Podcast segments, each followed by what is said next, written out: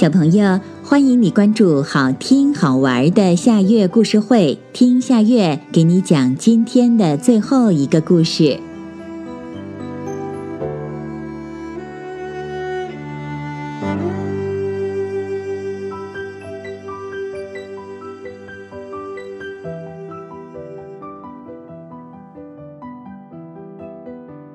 喷瓜的骄傲。秋天，各种植物都忙碌起来了。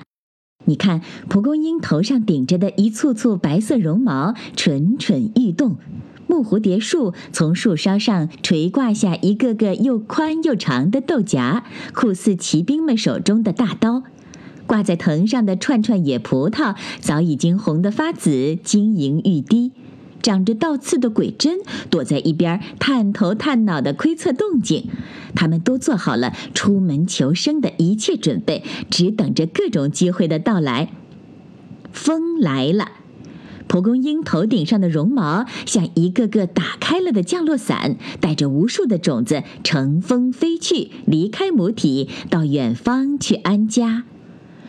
木蝴蝶树上那些悬挂着的大刀，受到秋风的吹拂，纷纷开裂，从中冲出了漫天遍野的飞虫，简直跟花丛中翩翩起舞的美丽粉蝶真假难分。只有认真的细辨，才能认出这原来是一颗颗带着透明薄膜的木蝴蝶树种，借着风力漂流四方，真是不辜负木蝴蝶的美名。正在木蝴蝶们憧憬着美好的未来，展翅飞向远方的时候，竟然有一只木蝴蝶被挡住了去路，不偏不倚的在一个树杈上落难了。落难的木蝴蝶挣扎再三，终不能摆脱。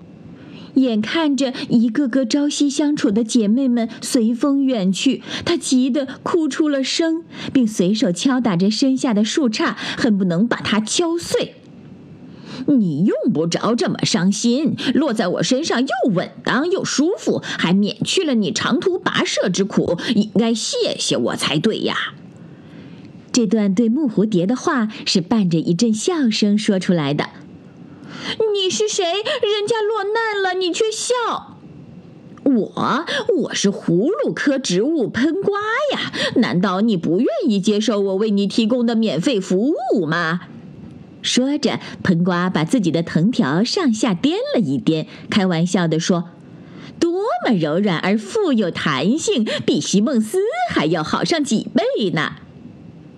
落难的木蝴蝶苦笑说：“我生来不为享受，甘愿历尽千辛万苦到适合我生存的地方去扎根儿，哪怕天涯海角。可是你误了我的前程。”说着说着，落难的木蝴蝶不禁悲愤地提高了嗓门儿，他大声地诉说着：“你要知道，我们好不容易才等来了这阵风，哎，不能落地，不能扎根，我要哭死在你这棵瓜藤上了。”说完，他又啜泣起来了。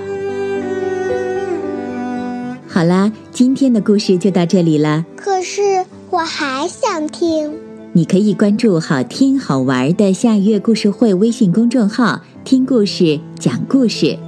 小朋友，晚安。